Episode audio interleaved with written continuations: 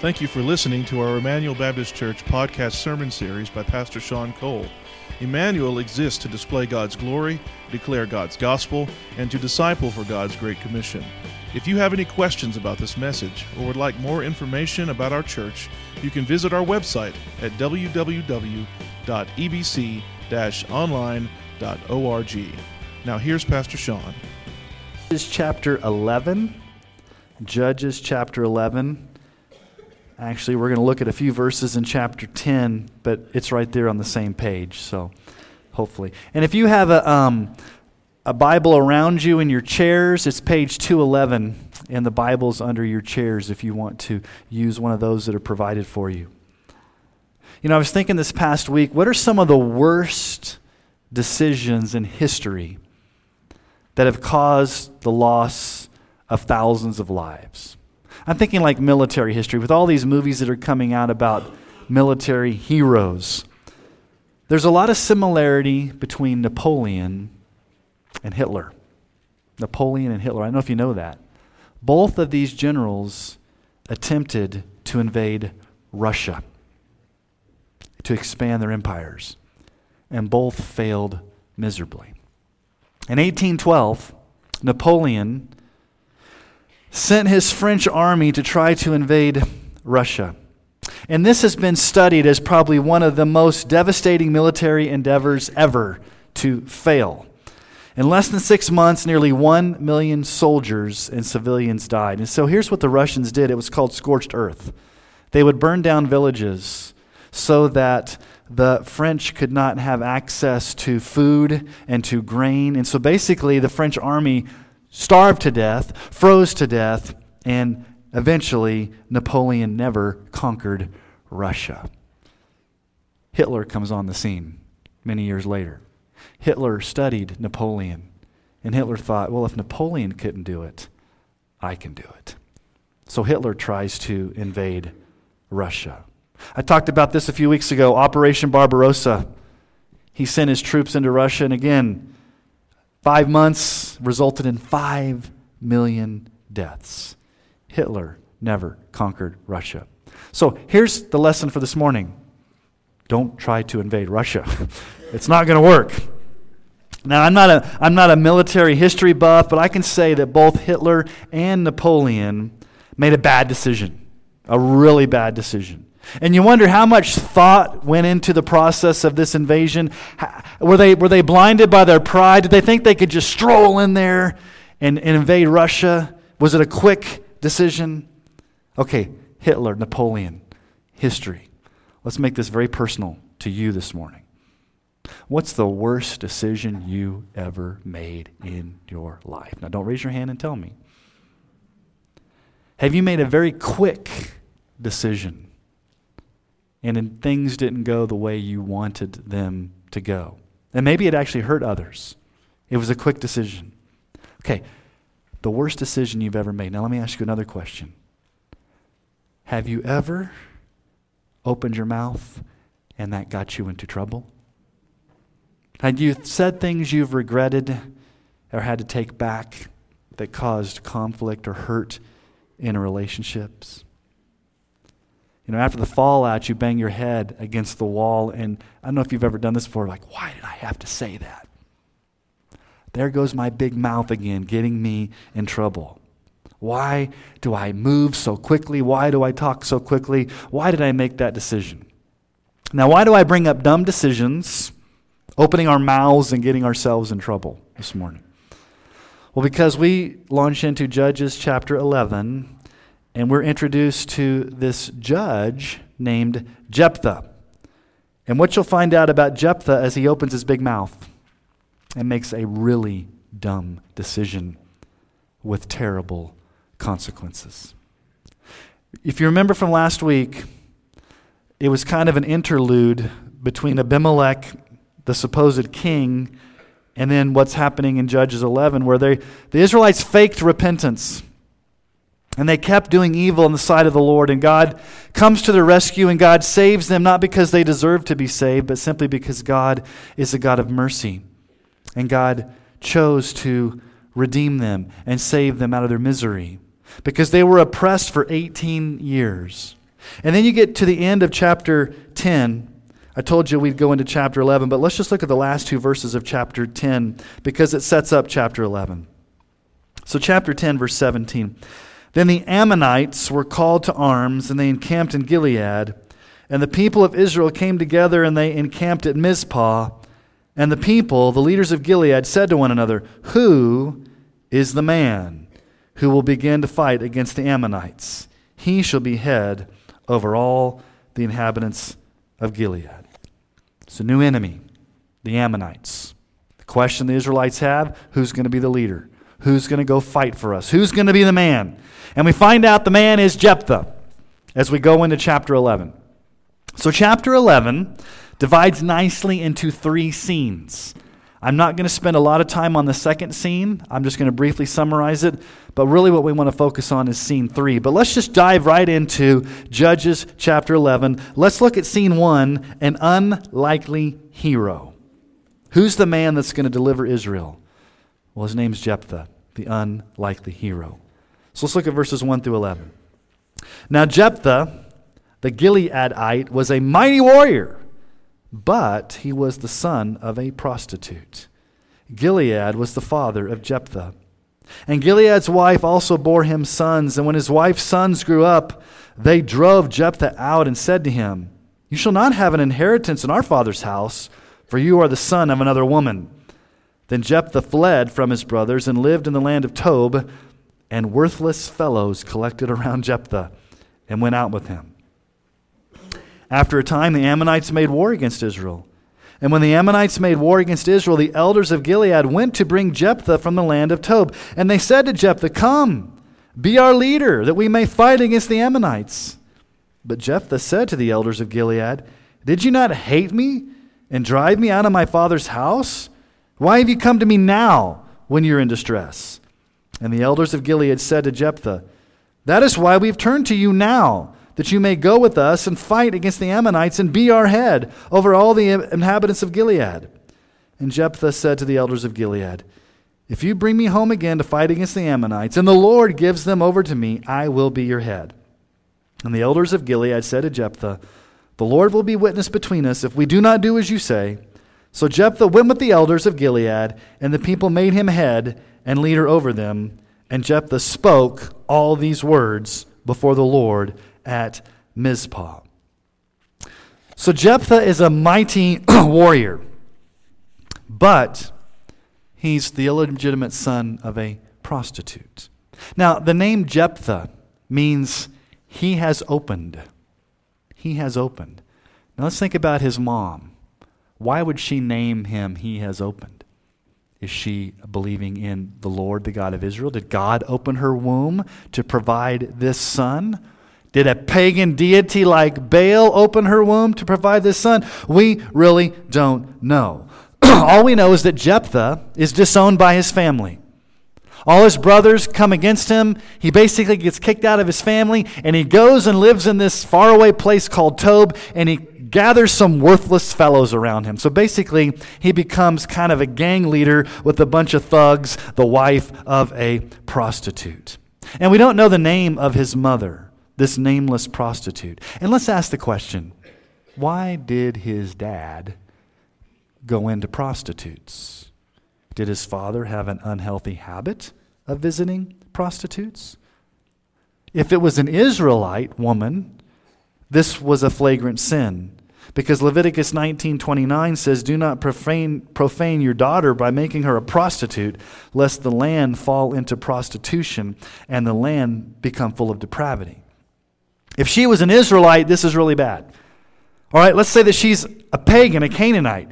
It's even just as bad because Exodus 24 and Deuteronomy 7 talk about that. And what if she was a temple prostitute? What if she was hanging out at the temple where the false worship and the false gods were, and this father Gilead goes into this prostitute for pagan worship? So, so this is a really, really bad time in Israel's history. It's kind of a sordid situation. Who thought the Bible talked like this? Sons of prostitutes? Jephthah's somewhat of a gang leader who had to flee his hometown. He's got a bunch of worthless fellows around him. I didn't know the Bible talked about stuff like this. And he is the one that's going to deliver Israel. He's the most unlikely candidate. In the world's eyes, he's a loser, the, lo- the lowest of low. But that's what God does. 1 Corinthians 1:27 God chose what is foolish in the world to shame the wise. God chose what is weak in the world to shame the strong. So he's an unlikely hero. But the Israelites are in trouble. The Ammonites are pressing in, so they go to Jephthah and say, Hey, come be our leader, come be our leader. And Jephthah's like, Okay, you want me now? You kicked me out before, but now when things are bad, you want me to be your leader. Now, the word leader there in verse 6 means like a military leader, a chief. They don't want him to be a king. Remember how badly that went for Abimelech. And they don't call him a judge. They don't want him to be a judge. They want him to be basically like a chief, a military leader. And in verse 9, he does attribute his success to the hands of the Lord. And then in verse 11, the people do make him their leader. But I want you to notice how the verse ends in verse 11. Jephthah spoke all these words before the Lord at Mizpah. That's key. You may say, what's the big deal? Jephthah spoke all these words. That's the problem. Jephthah is talking all through this chapter. Jep- Jephthah's a blabbermouth. He's a smooth talker. He is a talker of talk. He's always talking. And you'll find out that his words get him in trouble, major trouble.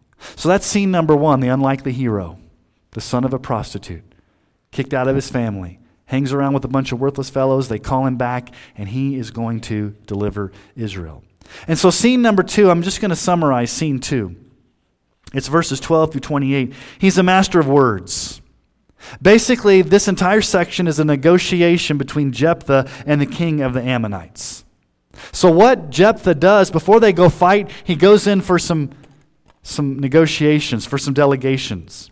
And Jephthah goes before the king of the Ammonites and basically gives three arguments. Argument number one is historical. So, in verses 15 through 20, Jephthah gives a history lesson of Israel. He goes back to Numbers chapter 20 and 21 and basically says, During the times of Moses, we came in here. You weren't around. It was a different enemy. God gave us the victory, and we kind of asked for permission to come through this area, and we got attacked. And it really wasn't you, Ammonites, that were our enemy back then. And so, number one, let me give you a history lesson. And then the second thing he gives is a theological lesson in verses 23 and 24, and basically says, God gave us this land. God, it doesn't belong to you. God gave us this land. And then in verses 25 through 27, he gives a legal advice. He gives a legal reason. He says, Listen, we've lived here for 300 years and you haven't cared about us. Why are you caring about us now? Why, after 300 years, is this, is this a big deal? Legally, we've been here for 300 years and you haven't caused a stink. And so he tries to negotiate, he smooth talks, and then you find out at the end there in verse 28 but the king of the Ammonites did not listen to the words of Jephthah that he sent him. Okay. So that's scene number two. I told you to be really brief. We don't want to get all tied up in the negotiations between a king. But what we really want to focus on is scene three, which is a misery of words. Jephthah's words get him in trouble. His words are his downfall. All right, let's look at verse 29. Then the Spirit of the Lord was upon Jephthah. And he passed through Gilead and Manasseh and passed on to Mizpah of Gilead. And from Mizpah to Gilead, he passed on to the Ammonites.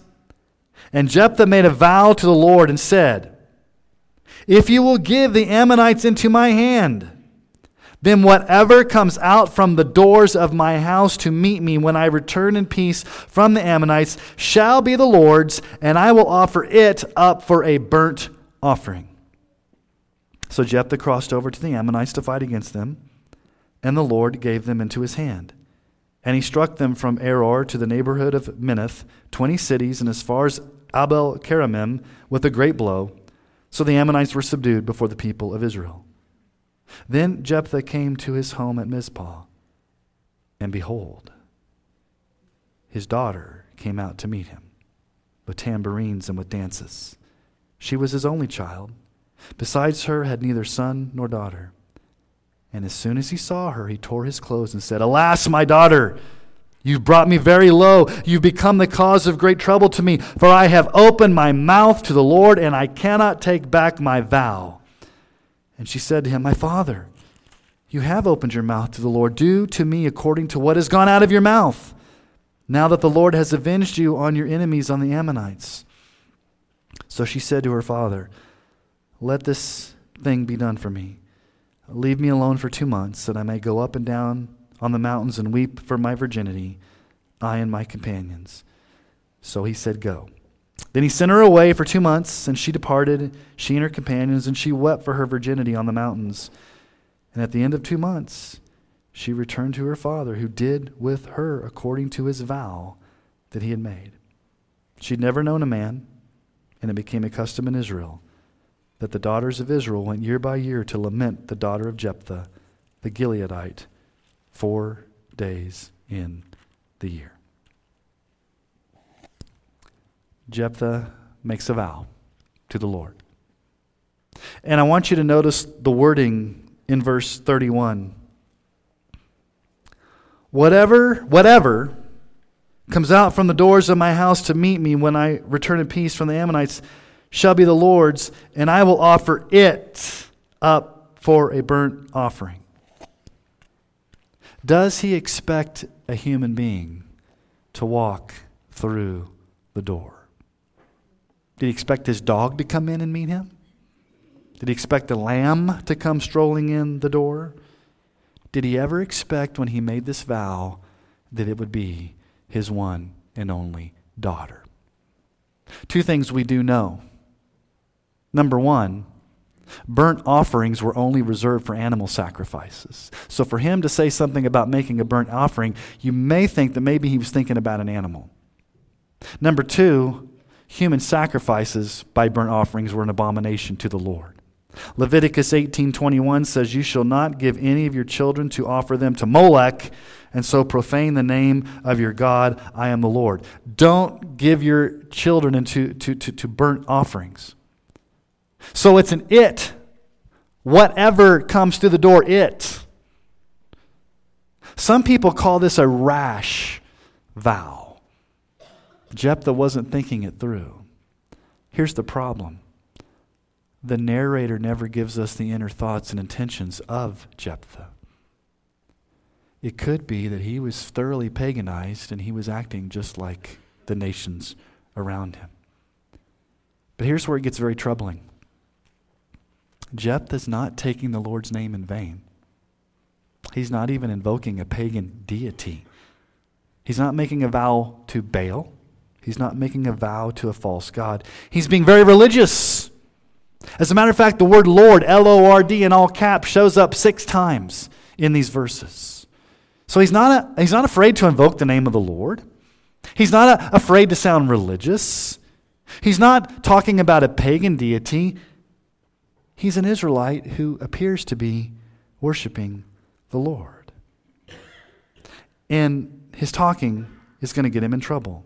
Now, I want you to notice how rapid the battle is. I mean, there's no graphic details about the battle. Verse 32. Verse 30, 32 and 33 Ammonites were subdued. Because that's not the issue. The issue is not how quick the battle was, the issue is on what happens after the battle. Whatever walks through the door it I will offer up as a burnt offering.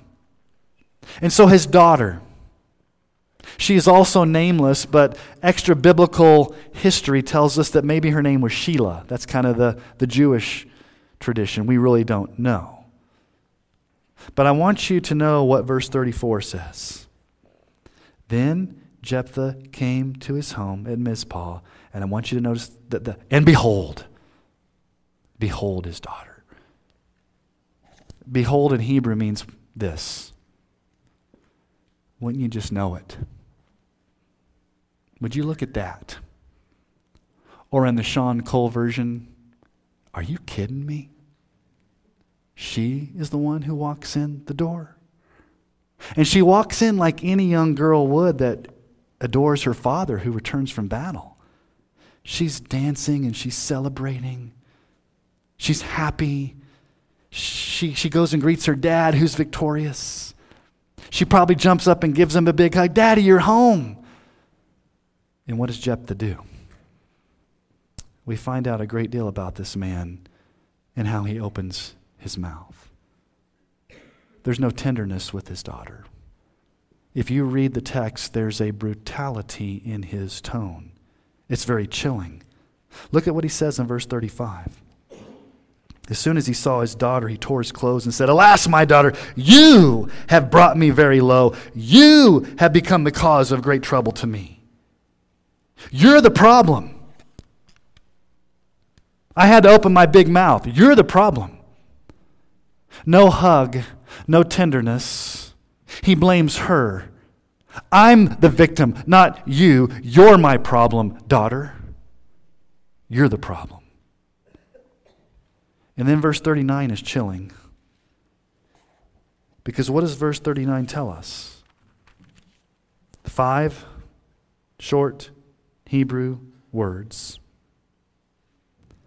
At the end of two months, she returned to her father, and here's what it says who did with her according to his vow that he had made. Now, he doesn't burn her alive. Even animals weren't burned alive, their throats were slit.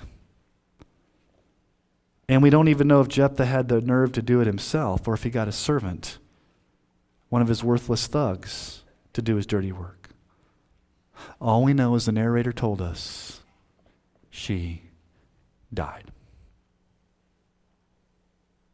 And some scholars have tried to blunt the reality here by saying that all Jephthah did was make her live her entire life as a virgin.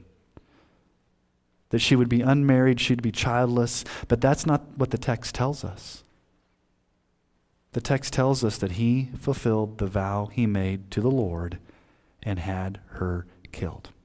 Because remember what he said whatever walks through that door, I'm offering it as a burnt sacrifice to the Lord. Did he ever think it would be his own daughter? Now, what should have Jephthah done once his daughter walked through those doors? Well, he should have backed up and done what Psalm 141, verse 3 says Set a guard, O Lord, over my mouth. Keep watch over the door of my lips. That should have been Jephthah's prayer all along. God, I've got, I've got a running mouth. Protect my mouth here. He should have done this. Any good, loving father would have done this. He should have brought a curse upon himself, broken the vow, and spared his daughter. Because human life is more important than a vow. That's what he should have done. God, I'm breaking the vow because human life is more important than the vow I made to you. And I'm bringing a curse upon myself because I know it's bad to break a vow. And also, there was an out in Israelite law. In Leviticus 27, there is a Mosaic law that says you can pay 30 shekels to the priest to save the daughter's life. He could have gone and found a priest and said, Hey, I'll pay the 30 shekels. So here's the question that baffles us Why did Jephthah follow through on the vow? Why did he have his daughter killed? Well, the text doesn't tell us. I mean, his mouth gets him in trouble, and he says, You're, the, you're my problem. But he, he executes the justice upon her that he said was going to happen if she walked through the door, not knowing that it was her. And so I, th- I thought deeply about this. What, what are some reasons why Jephthah does this? Now, the text does not tell us. But I want to just give a couple of observations that I think, through biblical wisdom and the rest of the scriptures, we can probably understand. And here's the first observation as to why Jephthah possibly did this. Could it be that he was so desensitized to the violence around him from the pagan culture that it did bother him, but it didn't bother him enough to break the vow. In other words, he had become desensitized to violence. Listen to what the Bible says about what can happen. This is especially among unbelievers Ephesians 4 17 through 19. Now, this I say and testify in the Lord, that you must no longer walk as the Gentiles do in the futility of their minds. They're darkened in their understanding, alienated from the life of God because of the ignorance that's in them due to their hardness of heart. They've become callous and have given themselves up to sens- sensuality, greedy to practice every kind of impurity. They become calloused. What happens when you develop a callus on your hand? It's no longer sensitive. It's no longer the conviction, the guilt, the conscience. You, you've built up this resistance to any type of feeling of guilt. 1 Timothy 4 1 through 2. Now, the Spirit expressly says that in later times some will depart from the faith by devoting themselves to deceitful spirits and teachings of demons through the insincerity of liars whose consciences are seared. Now, some translations say your conscience is seared as, this, as if with a hot iron or branded. So your conscience can be seared, your conscience can be calloused or dulled. Titus 1:15 says this to the pure all things are pure but to the defiled and unbelieving nothing is pure both their minds and their consciences are defiled. So the Bible is very clear. A person can have a dulled, defiled, calloused, hardened conscience where you no longer are sensitive to sin or conviction. And these passages are primarily about non believers who do not have the Holy Spirit in their lives. But let me just ask the question Can Christians who have the Holy Spirit at times become callous to sin? Can we be desensitized? You know, it's no different today. Have you become so desensitized to sex and violence and profanity on movies and TV shows and video games and YouTube clips that the, it's like white noise? You're not even bothered by it. You've, you've seen so much, you've taken in so much, nothing really bothers you anymore. I was thinking about my great Aunt Ruth. My great Aunt Ruth, she was born in 1902, and she died in 1990 when I was a senior in high school. She was a piano player for silent movies back in the day, like in the 20s, piano player for silent movies. And I wondered, wow, movies were kind of crazy in 1990 when I graduated from high school when she died, but I wonder what my great Aunt Ruth would do if she walked into a PG 13 movie today, not even a rated R movie. Would she be utterly shocked to see how much has changed over the years? You see, what was scandalous back in the 20s, or maybe even back in the 1960s, is what seven year olds have access onto their smartphones and tablets today. What was taboo 40 years ago is mainstream today, and nobody blushes. You know, this chapter is all about voices. Voices. Jephthah's voice. He's always talking. He lives in a culture of conflicting voices. He's surrounded by gods and goddesses and prostitution and compromise. I mean, he's the son of a prostitute. And going to ask a question Do we see anybody emerge in this chapter as a prophet that would come say, Listen to the word of the Lord? One thing you will notice that is absent in the book of Judges where are the priests and the prophets? They're nowhere to be found. Nobody standing up and saying, Hey, Jephthah, thus saith the Lord. No, they're listening to all the voices of the culture, all the voices of the gods and goddesses. Everybody's talking. And in the same way, we live in a culture of worthless noises and talking heads, godless chatter, vulgar language, and mindless banter. Think about how many voices and input you get on a daily basis Facebook, YouTube, Instagram, TikTok, video games, Netflix, Amazon Prime, Hulu, Disney Plus, Apple TV, podcasts, radio stations, cable news, and I think I can probably think of some more, but that's a pretty good list right there. You're surrounded by voices all the time. And not all of them are bad. Some are just stupid and unproductive. But if we're not careful like Jephthah, we can be desensitized to the voices and noise around us that we begin to look just like the godless culture and nothing bothers us anymore.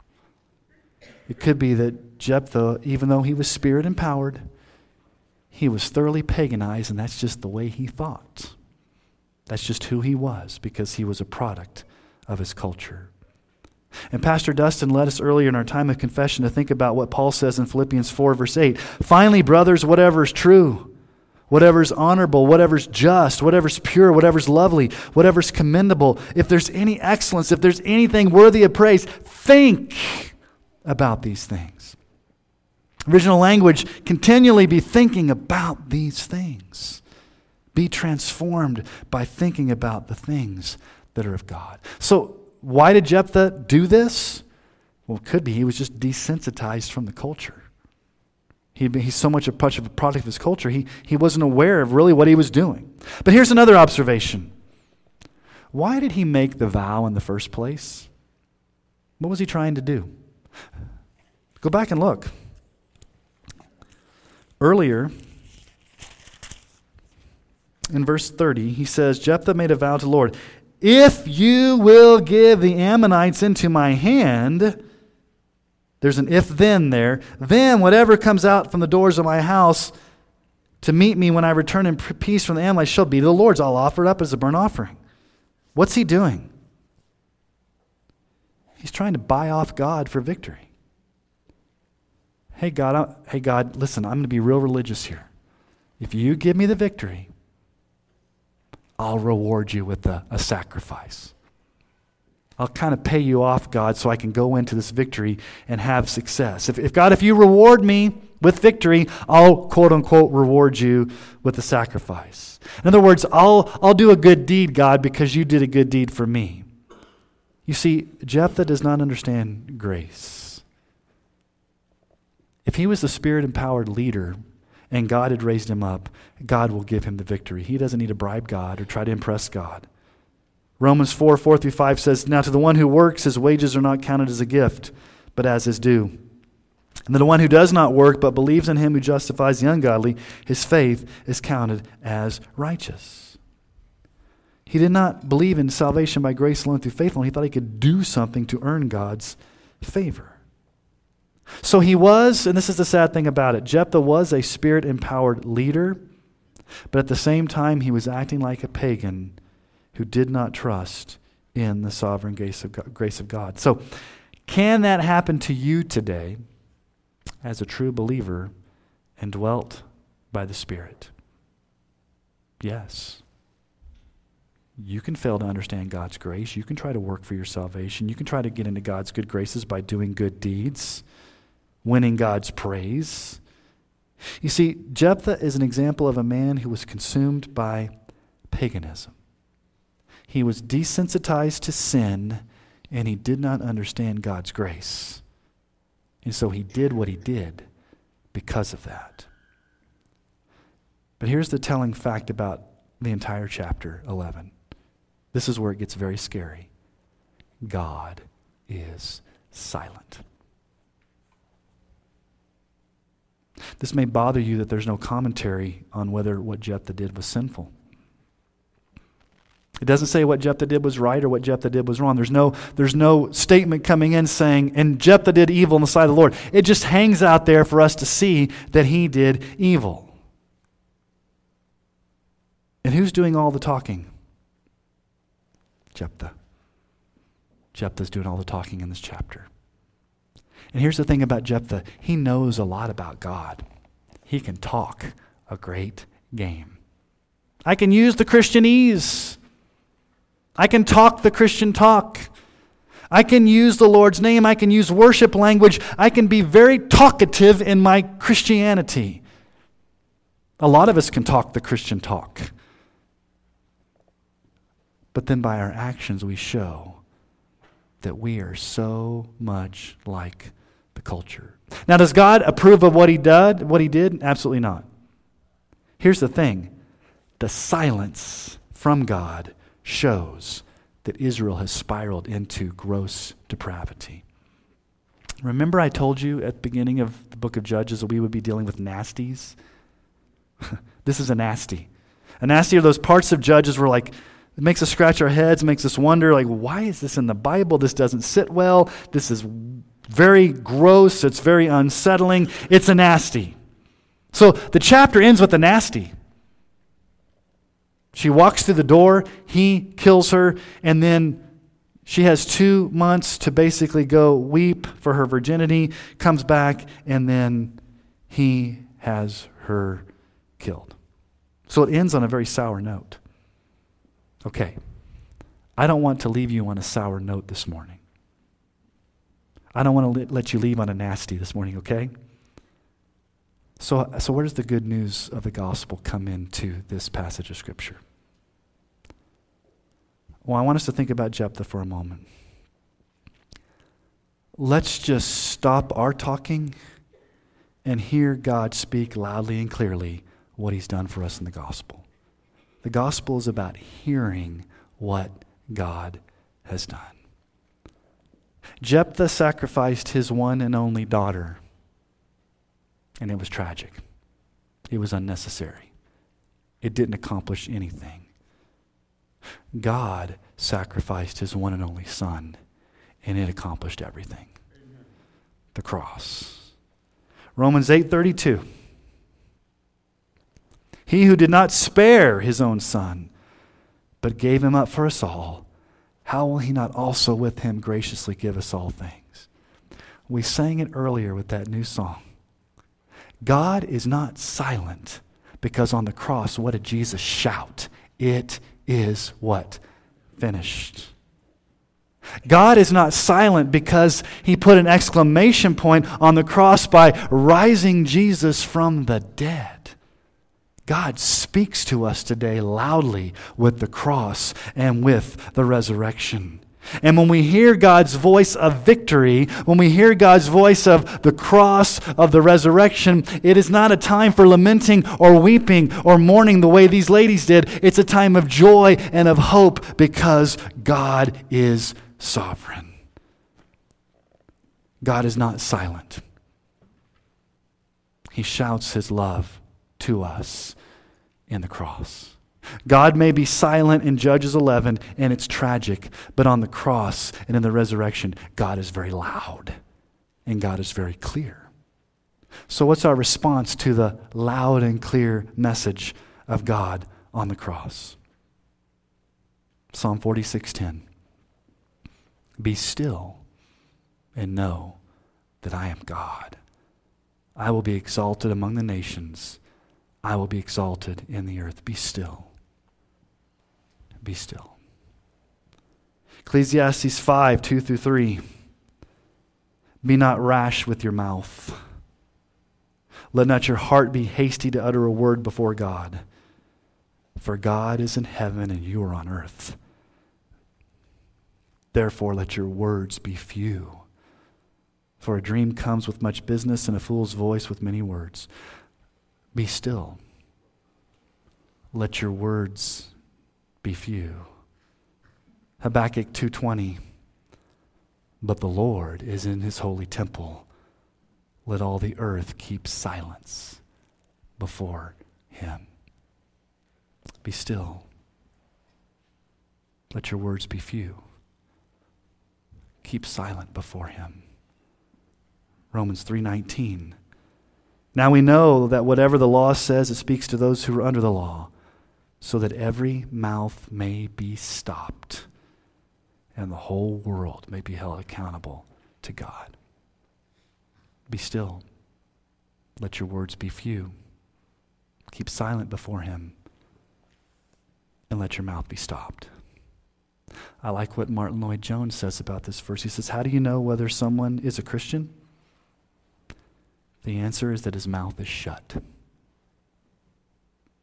we like to talk. We like to hear ourselves talk. And the best thing for us to do today is to shut our mouths and listen to the sound of God to us in the death, burial, and resurrection of Jesus. Let us remain silent with our hands over our mouths, knowing that all we can really offer God is our guilt and our sin. We can't argue with God.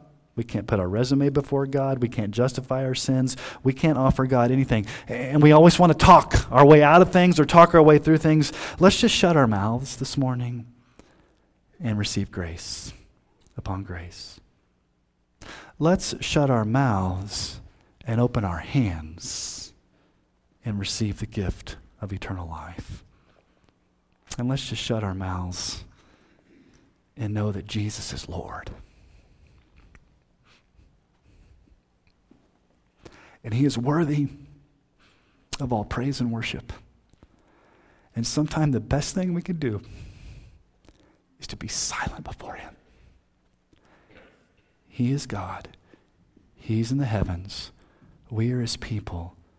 May we get on our knees and be silent before this great God and hear him speak over us the victory of Jesus.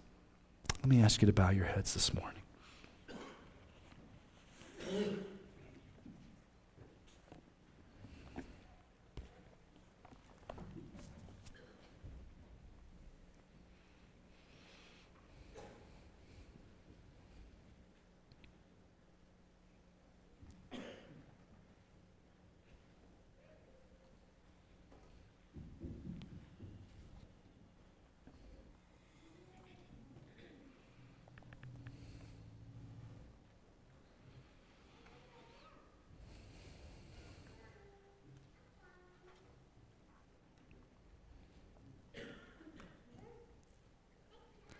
Father, we want to be still before you and know that you are God.